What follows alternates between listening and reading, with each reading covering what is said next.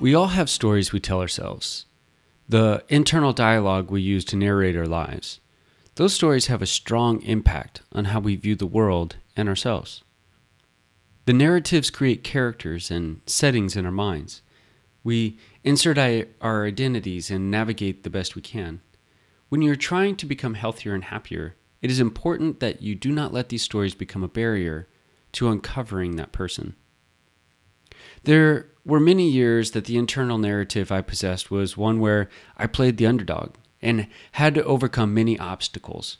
Those obstacles included things like lack of finances, lack of support, a biased system, and an inability to be loved. The truth was that having this come from behind story was positive in some ways. When I was full of energy and motivation, I would create the successful Hollywood narrative where I'd rise above all the challenges that were in front of me. In those months and years, I accomplished many things and had many successes. It was this storyline that allowed me to finish college, to graduate uh, from graduate school, and most importantly, become an endurance athlete. When it comes to performing in athletics, I have always raced from behind. The idea of being a front runner is not the story I've allowed, allowed myself to consider. The other side to the story is that when I was not energetic and not motivated, I often became sad with feelings of helplessness and loneliness. A very specific time period I remember this becoming a problem was soon after the Great Recession of 2008 to 2009.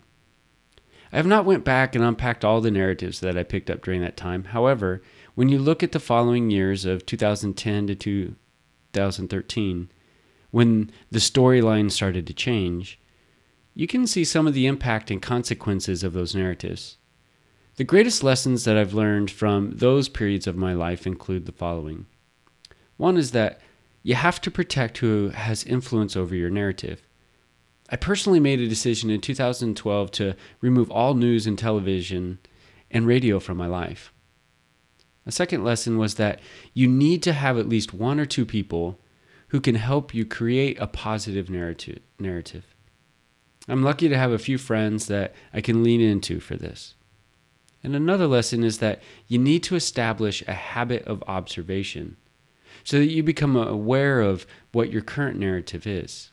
This has become a nearly constant habit for me, but initially it required a formal and scheduled action. When you know you have a negative narrative, what can you do about it? That is one of the highest quality questions you can ask yourself. As I just shared, that question means that you have to become aware that this narrative exists. When I talk to many people, it is evident they don't realize that the stories that they are telling themselves and others each day are not supporting the life they have identified as being ideal. So, what can you do to man- manage these storylines? To answer that, I would like to share a personal example from running marathons. On ideal race days, when I'm running a marathon, the narrative trends from very positive to slightly negative. The slightly negative thoughts are usually when I begin obsessing about my current pace or the constant observations of the aches and pains that are present. When race day goes wrong, the story trends from positive to complete self doubt. The self doubt in those moments becomes so powerful that it has real impact on my physical performance. These narratives also rob me of any happiness that I might have been able to find. The value in knowing that these sabotaging thoughts are going to be part of the day is that you can prepare and practice managing those negative thoughts. Here are two strategies that I have effectively used over the years when I race. It took me many years to realize that these same strategies can be effective when trying to manage the negative storylines in my day to day life. So, two strategies to manage negative thinking. One, have a mantra to fall back on. One of the most powerful mantras I developed for racing was during uh, the year 2002 through 2003. It became so powerful because I practiced using it daily. The mantra was very simple. I said, I am strong, my body has done the training. I've had other mantras throughout the years, but I recall this one getting me through some pretty dark moments. It was also a year that I set multiple personal bests, including setting my marathon PR, which still stands today. The value of having a mantra when it becomes automatic. When prepared, At the first awareness of a negative internal dialogue, I return to the mantra until the dialogue has changed. Here are some examples of mantras that might be empowering. I am a healthy person. I appreciate my body. I am strong enough to handle today. I have everything I need. In this moment, I am perfect. The future will take care of itself. I am happy today. Yesterday is over. The key is to use a mantra that has personal meaning and value for you.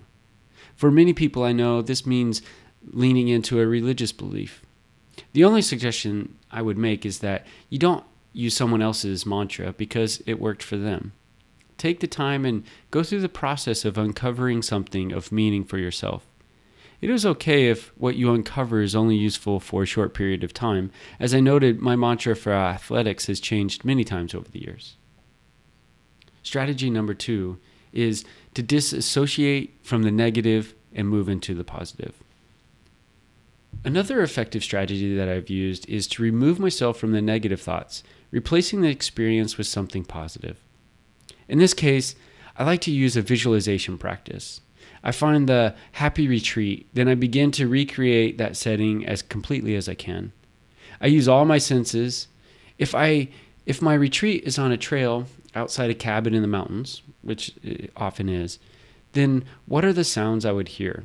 What does the mountain air smell like? How does that air feel when I breathe deeply? In a race, I work through this process over and over until the imagery becomes as vivid and real as my mind can make it. This past weekend, I ran the Sundance to Spearfish Marathon. It takes you through Spearfish Valley, which is one of the most beautiful places you could ever run a marathon. Somewhere around mile 16, I lost track of what mile I was running, and I was absorbed by the scenery.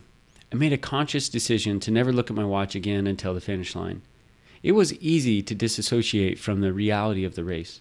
I didn't worry about the lack of long runs in my training. I wasn't too concerned about little aches and pains. However, there did come a point where I started to feel a little tired. The fatigue wasn't worrisome, but I began to notice my legs were getting tired and I wasn't able to distract myself by simply taking in the scenery. It was also that point when I saw one of the small flagged mile markers. It said I was at mile 23. To combat this, I made the decision to find something else to focus on. Despite being in a perfect setting, I had to find a new scene to distract my mind from the reality of the race.